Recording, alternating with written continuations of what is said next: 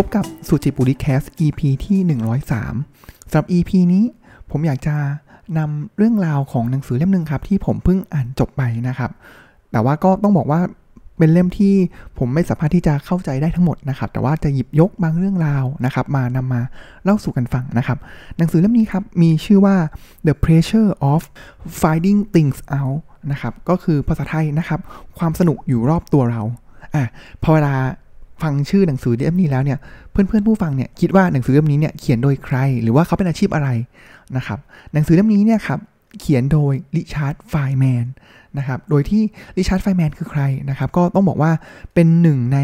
นักวิทยาศาสตร์ที่ยิ่งใหญ่ที่สุดในโลกนะครับแล้วผมว่าหลายคนถ้าเกิดอยู่ในแวดวงวิทยาศาสตร์เนี่ยคนชื่อของRichard Feynman เนี่ยน่าจะเป็นที่รู้จักมากนะครับ เพราะผมว่าเขาเขามีความ เป็นคนหนึ่งเลยนะครับ ที่ได้รับรางวัล Nobel Prize นะครับ แล้วก็เป็นคนที่ต้องบอกว่าเป็นยุคบุกเบิกคนหนึ่งเลยนะครับ เกี่ยวกับเรื่องของ quantum computing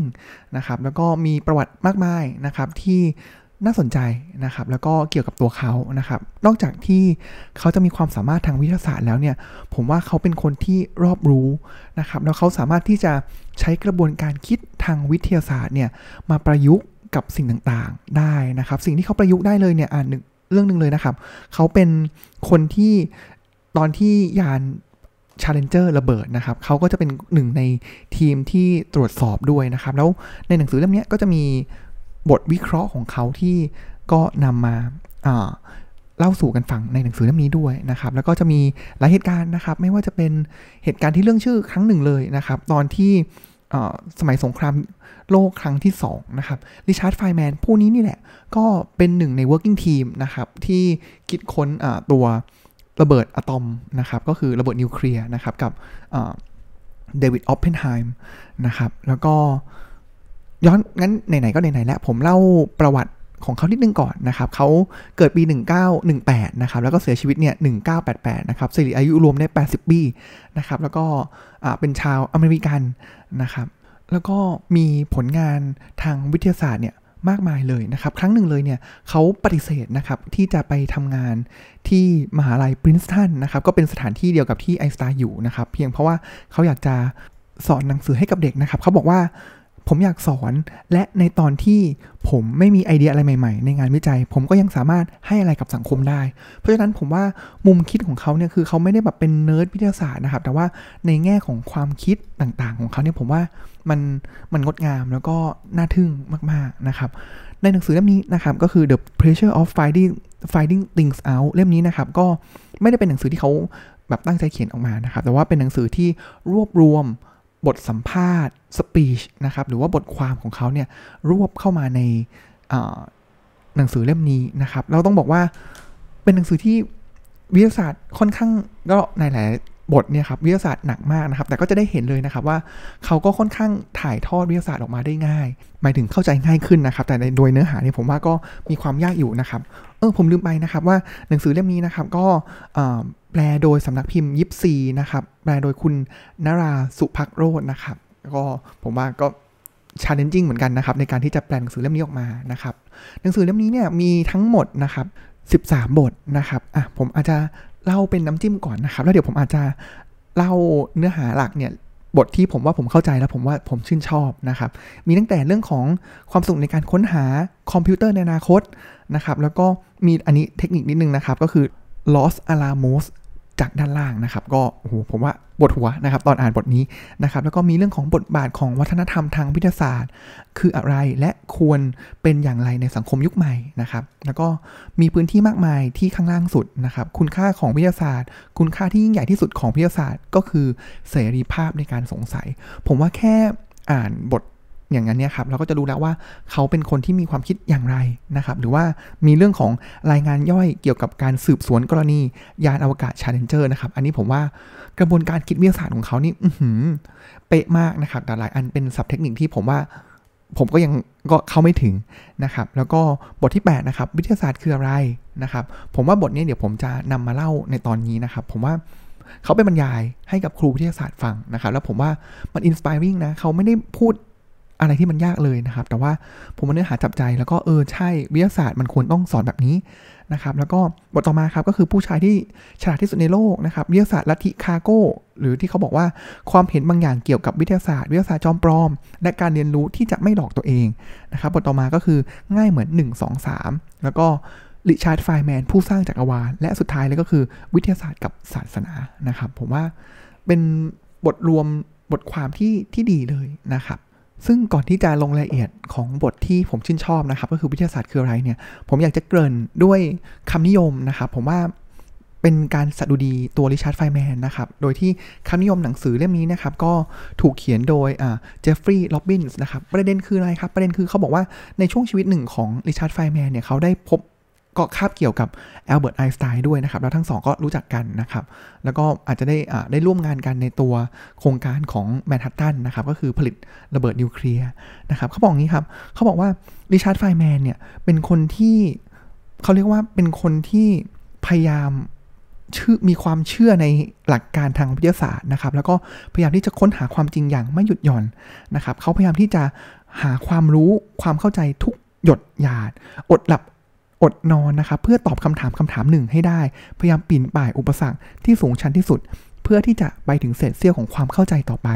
ทั้งหมดนี้เพื่อที่สุดแล้ว เราจะได้กับสัมผัสกับวินาทีแห่งความตื่นเต้นของการค้นพบ อันเป็นส่วนหนึ่งของความสนุกในการหาคำตอบของสิ่งต่างๆนะครับไฟแมนเนี่ยพูดเสมอนะครับว่า เขาทำฟิสิกส์ไม่ใช่เพื่อเกียรติยศหรือว่าชื่อเสียงหรือว่ารางวัล แต่เพราะความสนุกความสนุกล้วนๆของการได้ค้นพบว่าโลกการทำงานอย่างไรนั้น มันทำอย่างไรนะครับ เขาบอกนี้เลยนะครับ เขาบอกว่าการที่เราจะเห็นความงดงามของดอกไม้เนี่ย ก็ต่อเมื่อเราเข้าใจถึงระดับอะตอมของ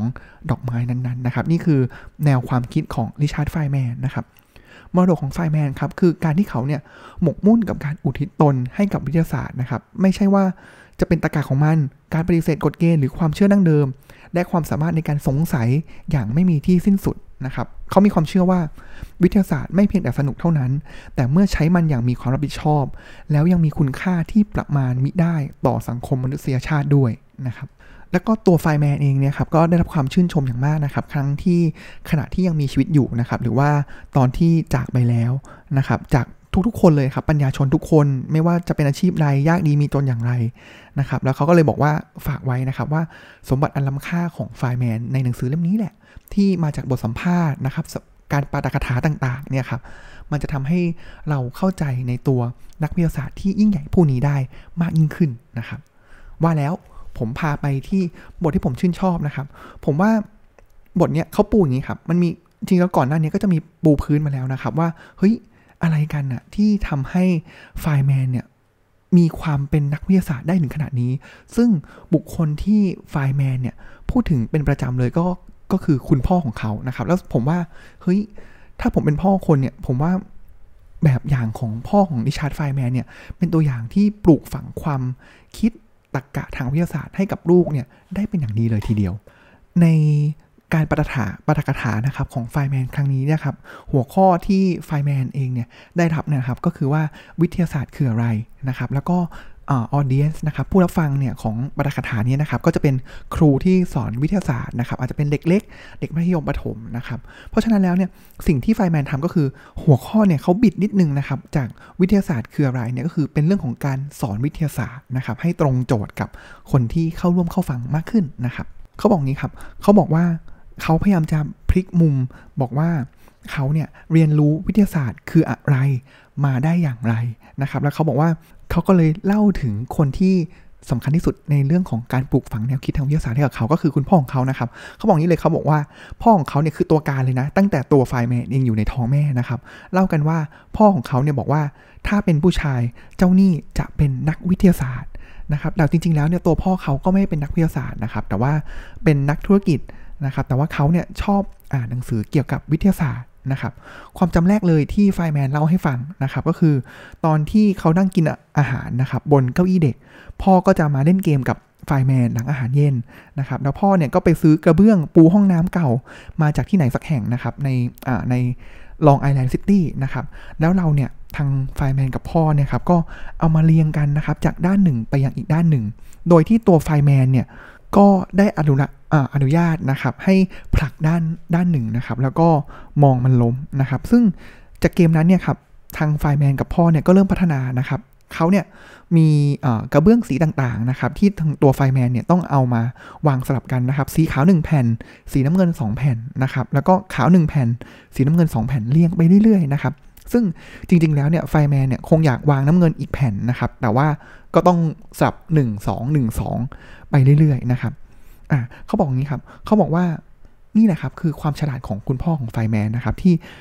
สอดแทรกสิ่งที่มีคุณค่าแก่การเรียนรู้เข้าไปนะครับ ยังไงล่ะอ่าเขาบอกงี้เขาบอกว่า ถึงแม้ว่าไฟแมนเนี่ยอยากจะแทรกเข้าไปใช่ไหมครับ จากขาว 1 น้ำเงิน 2 1 2 สลับกันไปนะครับ หรือว่าแม่เนี่ยก็พยายามจะบอกพ่อว่า เอ้ย ก็ลูกก็อยากจะสลับเนี่ยก็ให้เขาสลับไปสินะครับ แต่ว่าตัวพ่อเนี่ยไม่ยอมนะครับเขาบอกงี้เขาให้เหตุผลว่าไม่ได้หรอก ฉันอยากให้มันเนี่ยครับก็คือไฟแมนเนี่ยครับสนใจกับรูปแบบนี่เป็นสิ่งเดียวกับคณิตศาสตร์ที่ฉันทำได้กับเด็กเล็กขนาดนี้ เห็นไหมครับ นี่คือสิ่งที่เขาสอนนะครับ ก็คือสลับ pattern 1 2 1 2ไป เพราะว่าถ้าเขาอยากจะสอนคณิตศาสตร์ คณิตศาสตร์เนี่ยเขาบอกว่าคณิตศาสตร์เนี่ยมันคืออะไรคณิตศาสตร์มันคือ การมองหารูปแบบหรือ pattern และการที่จะเอากระเบื้องมาเรียงสลับ 1 2 1 2 นี่แหละ ก็คือการที่สอนคณิตศาสตร์ให้กับ เด็กเล็กอย่างไฟแมนตอนนั้นได้นะครับ Amazing ไหมผมว่า โอ้โห Amazing มากนะครับ โดยวิธีคิดของพ่อเขานะครับ ต่อมาครับไฟแมนเนี่ยเขาก็หยิบยกประเด็นหนึ่งนะครับ เกี่ยวกับหนังสือวิทยาศาสตร์สำหรับเด็กประถมหนึ่งนะครับ ก็ เล่มหนึ่งขึ้นมานะครับเขาบอกนี้เขาบอกว่ามันเป็นการเริ่มต้นได้แย่มากในการสอนวิทยาศาสตร์นะครับ เพราะมันเริ่มต้นด้วยไอเดียผิดๆเกี่ยวกับว่าวิทยาศาสตร์คืออะไรนะครับ โดยที่ในบทแรกของนักเรียนเกรดหนึ่งเลยนะครับเขาบอกงี้เขาบอกว่ามันมีรูปหมาอยู่หนึ่งตัวนะครับ แล้วก็เป็นหมาไขลานนะครับ แล้วก็มีมือจับที่ไขลานนะครับ แล้วพอเราจับไขลานไปเนี่ย ตัว พอปล่อยลานเนี่ยครับหมาก็เริ่มขยับนะครับ จากนั้นในรูปสุดท้ายนะครับ ก็มีคำถามว่าอะไรทำให้มันเคลื่อนที่นะครับ ตามด้วยภาพหมาจริง แล้วก็คำถามว่าอะไรทำให้มันเคลื่อนที่ แล้วก็มีรูปมอเตอร์ไซค์นะครับ แล้วก็ถามว่าอะไรทำให้มันเคลื่อนที่นะครับ ทั้งหมดเนี่ยเขาก็บอกว่าตอนแรกเนี่ยทางไฟแมนเนี่ยกำลังคิดว่าพวกเขาเนี่ยหรือหนังสือเล่มนี้กำลังเตรียมเพื่อจะบอกว่าวิทยาศาสตร์ เป็นเรื่องเกี่ยวกับฟิสิกส์ชีวะเคมี แต่ไม่ใช่เลยนะครับ ไม่ใช่สิ่งที่หนังสือเล่มนี้บอกก็คือคำตอบก็คือพลังงานทำให้มันเคลื่อนที่นะครับเขาบอกต่อนี้ครับว่าเหตุผลนะครับเขาบอกว่าพลังงานเนี่ยมันสำหรับไฟแมนแล้วเนี่ยครับเราต้องนึกภาพนะครับว่าเรากำลังจะสอนเขากำลังเอาเรื่องของสุนัขไขลาน สุนัขมอเตอร์ไซค์เนี่ยเพื่อมาสอนพลังงานให้กับเด็กเกรดหนึ่งนะครับเขาบอกพลังงานเนี่ยมันเป็นแนวคิดที่ละเอียดอ่อนนะครับแล้วก็ยากมากๆนะครับที่จะอธิบายได้อย่างถูกต้อง นึกภาพผมว่าเราลองไปอธิบายเรื่องพลังงานให้เด็ก ๆ ฟังนี่ผมว่าตึบนะครับกว่าเราจะเรียนพลังงานเนี่ยก็ระดับมัธยมขึ้นมาแล้วนะครับ ตอนนั้นผมว่าก็ยังตึบอยู่เหมือนกันนะครับเขาบอกว่ามันไม่ใช่เรื่องง่ายนะครับที่จะทำให้เข้าใจได้นะครับ หรือสามารถที่จะอนุมานได้อย่างถูกต้องนะครับ หรือว่ามันไม่แตกต่างกันเลยนะครับ ถ้าเราจะบอกว่าไอการที่สุนัขไคลานเคลื่อนที่ได้เนี่ยมาจากพระเจ้าทำให้เคลื่อนที่ หรือมีผีทำให้มันเคลื่อนที่นะครับ เช่นเดียวกันนะครับ ความจริงแล้วก็คือพลังงานก็ทำให้มันหยุดได้เหมือนกันนะครับลองฟังแนวคิดของไฟแมนต่อนะครับ เขาบอกว่าถ้าคุณถามเด็กว่าอะไรทำให้สุนัขไขลานเคลื่อนที่ ถ้าคุณถามคนทั่วไปนะครับอ่าคนทั่วไปก็จะบอกว่า ก็เพราะคุณไขลานไงนะครับ แล้วมันก็พยายามจะจะที่จะคลายลาน ซึ่งผลักเฟืองไป ช่างเป็นวิธีคิดที่ดีเหลือเกินนะครับในการเริ่มต้นวิทยาศาสตร์ สอนวิทยาศาสตร์นะครับ ให้คุณแกะหมาออกตัวนั้นออกนะครับ แล้วก็ดูว่าข้างในเนี่ยมีวิธีการทำงานอย่างไร ดูความฉลาดของเฟืองของวงล้อ แล้วก็เรียนรู้อะไรบางอย่างเกี่ยวกับของเล่นชิ้นนั้นๆนะครับ ว่ามันประกอบขึ้นมายังไง ดูความฉลาดของคน ลองทำวงล้อและอื่นๆเอง นี่คือวิธี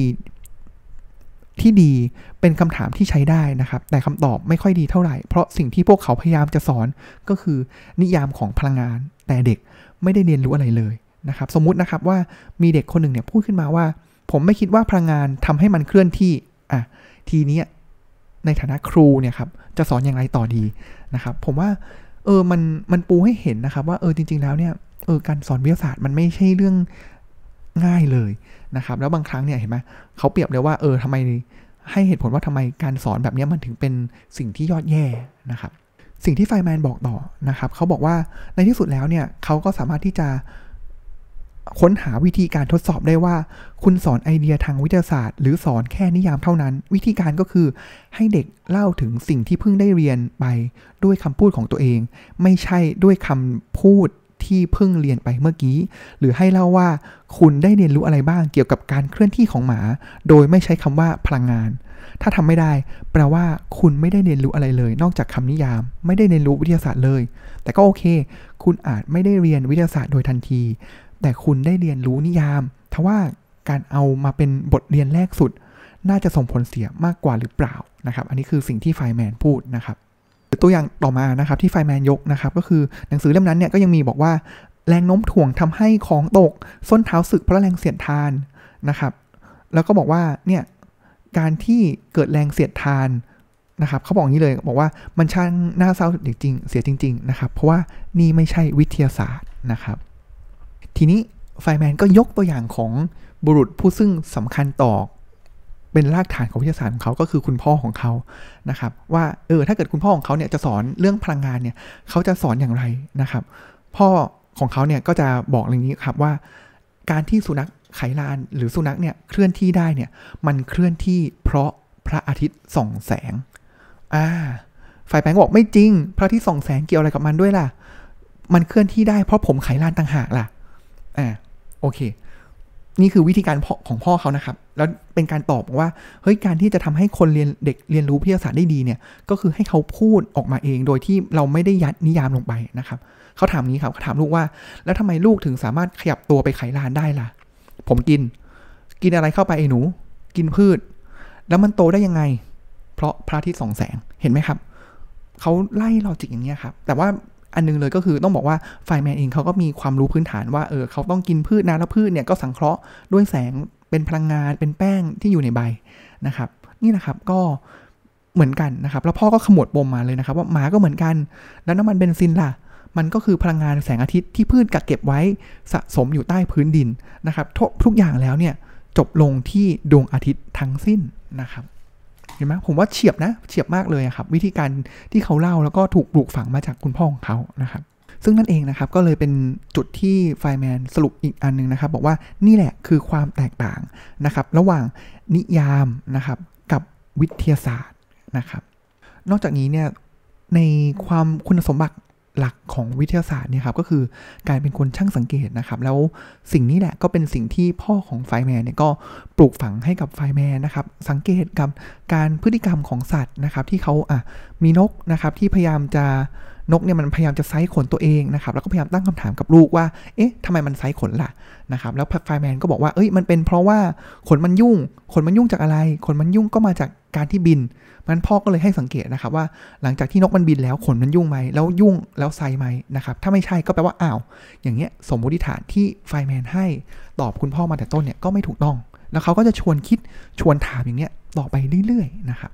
ซึ่ง การที่ไฟแมนเป็นคนถูกบุกฝังให้ช่างสังเกตนะครับ แล้วก็การสังเกตบางครั้งเนี่ยมันไม่ได้เหตุการณ์ไม่ได้เกิดขึ้นทันทีใช่ไหมครับ มันต้องอดทนเฝ้าดูเวลา เฝ้ารอเวลาต่างๆนะครับ เลยเป็นผลให้เมื่อเติบโตขึ้นมาเนี่ยไฟแมนเนี่ยครับเป็นคนที่สามารถนั่งหลังขดหลังแข็ง เป็นชั่วโมง เป็นปีง่วนกับการแก้ไขบางครั้งหลายปีเลยนะครับในการที่จะต้อง สังเกตแล้วก็โซฟปัญหาปัญหาหนึ่งมาให้ได้ มันเป็นการฝึกความอดทน คือถูกปลูกฝังตั้งแต่เด็ก ๆ มาเลยนะครับ ซึ่งพอเราอ่านมาแล้วเนี่ยครับเพื่อนๆก็งง เอ๊ะ แล้วผมตอบคำถามหรือยังนะ ไฟแมนตอบคำถามหรือยังนะว่าวิทยาศาสตร์คืออะไรนะครับ ซึ่งผมว่าก็พยายามอ่านอยู่หลายรอบเหมือนกันนะครับ เขาก็ไม่ได้ตอบตรงๆนะครับ แต่เขาบอกว่ามันคือกระบวนการเรียนรู้นะครับ แล้วก็พยายามที่จะพูดถึง แง่มุมนะครับหรือว่าคุณสมบัติของวิทยาศาสตร์นะครับ ก็คือมันสอนให้เห็นคุณค่าของการคิดอย่างมีเหตุผลนะครับ และสิ่งที่เขาย้ำเลยนะครับ ก็คือความสำคัญของการมีอิสระทางความคิดนะครับ ซึ่งเป็นผลเชิงบวกที่มาจากการเริ่มสงสัยบทเรียนต่างๆนะครับ ว่าสิ่งเหล่านั้นเนี่ยที่เราเรียนมาเนี่ยมันถูกต้องหรือไม่นะครับ คุณต้องสามารถแยกแยะวิทยาศาสตร์จากรูปแบบ หรือกระบวนการที่ใช้ในการพัฒนาวิทยาศาสตร์นะครับ โดยเฉพาะอย่างยิ่งในการสอน เป็นเรื่องง่ายนะครับ ที่จะบอกว่าพวกเราได้เขียนทำการทดลองสังเกตทำนี่ทำโน่น คุณสามารถลอกเรียนแบบรูปแบบได้เป๊ะ การที่ศาสนาที่ยิ่งใหญ่ทั้งหลายนะครับ เสื่อมลงก็เพราะทำตามรูปแบบโดยไม่สนใจจดจำเนื้อหาของคำสอนของศาสดาผู้ยิ่งใหญ่ เช่นเดียวกันกับวิทยาศาสตร์ ก็สามารถทำตามแต่รูปแบบและเรียกมันว่าวิทยาศาสตร์ก็ได้ แต่มันคือวิทยาศาสตร์จอมปลอม ด้วยเหตุนี้เราจึงต้อง ทุกทนกับเผด็จการของสถาบันหลายแห่ง ที่อยู่ภายใต้อิทธิพลของที่ปรึกษาวิทยาศาสตร์จอมปลอมเหล่านี้นะครับผมว่าก็จบได้งดงามนะครับ แล้วก็ผมว่าเป็นหนังสือที่ดีนะนะครับ แล้วก็ยกเว้นบางเนื้อหาที่มีความเป็นวิศวะ มีความเป็นวิทยาศาสตร์ที่ค่อนข้างหนักนะครับ แต่ว่ามันทำให้เราเข้าใจบุรุษผู้ยิ่งใหญ่ทางโลกวิทยาศาสตร์คนนี้ได้อย่างมากขึ้นจริง ๆนะครับ วันนี้ก็ สั้นๆ ก็ไม่สั้นแล้วนะครับ วันนี้ขอบคุณที่ติดตามรับฟังนะครับ แล้วก็ถ้าเกิดใครสนใจวิทยาศาสตร์ สนใจในงานของริชาร์ดไฟแมนนะครับ ก็เป็นอีกเล่มหนึ่งที่น่าสนใจนะครับ The Pressure of Finding Things Out นะครับ หรือภาษาไทยก็คือความสนุกอยู่รอบตัวเราจะทำโดยแปลโดยสำนักพิมพ์ยิปซีนะครับสำหรับวันนี้ก็ขอขอบคุณที่ติดตามรับฟังแล้วก็ขอกล่าวคำว่า สวัสดีครับ